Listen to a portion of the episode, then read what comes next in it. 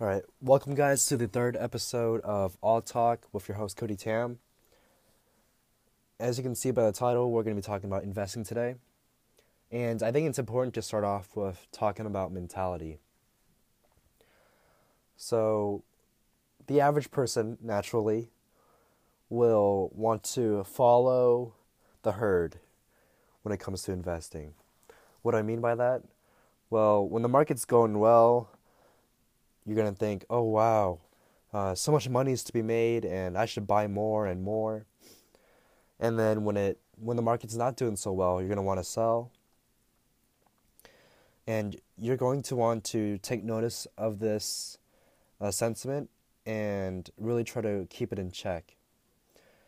One really nice tip for doing this is when there's a bear market or when stocks are just going down, the stock market in general is going down, just think of it as a big sale. And you'll actually want to buy more stocks if you can afford it when the stock market's going down. So another important question is, how do you allocate your money with stocks and bonds? What percentage? Should I do all stocks, no bonds? Should I do all bonds, no stocks? Well, it really depends on how much risk you want to take. So if you want to take less risk, you probably want more bonds, and how much growth you want. It also depends on how much growth you want. So if you want more growth and you could also handle more risk, I'd suggest more stocks, less bonds. And Benjamin Graham, the mentor of what's the name again? Warren Buffett. Sorry, I'm a bit sick today. Can't really think straight, but Benjamin Graham, the mentor of Warren Buffett, recommends that at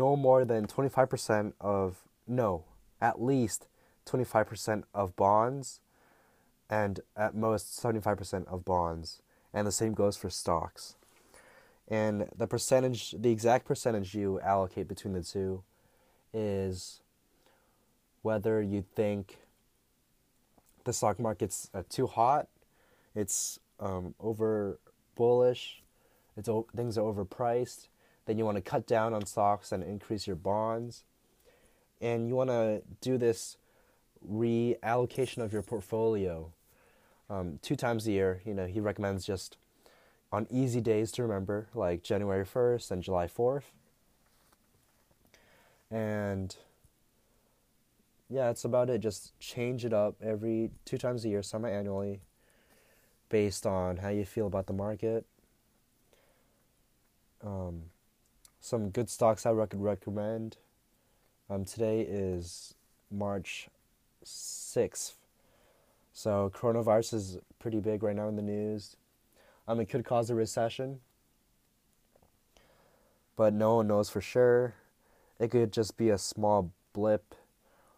It will be a small blip if you look very long term. And if you are worried about the recession, I'd recommend some recession-proof stocks. See if they're on sale. I haven't looked at the prices of them. I didn't see if they were discounted heavily from the recent downturn in the market.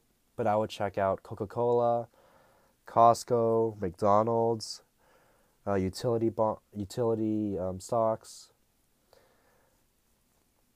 because those normally do well in recessions.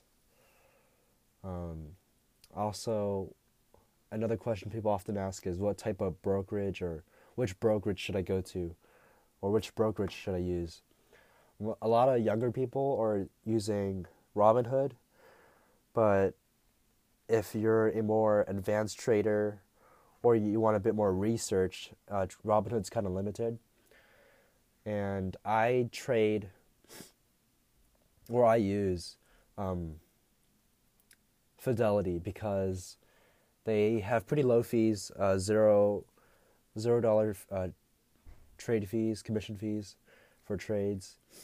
And their fees for IRAs are pretty low compared to other ones like M1 Finance and also Charles Schwab as well. So definitely do your research, see which ones have low fees for the type of service you use, and also factor in whether or not you're going to use their resources to do research for your stock, for your bonds, for whatever.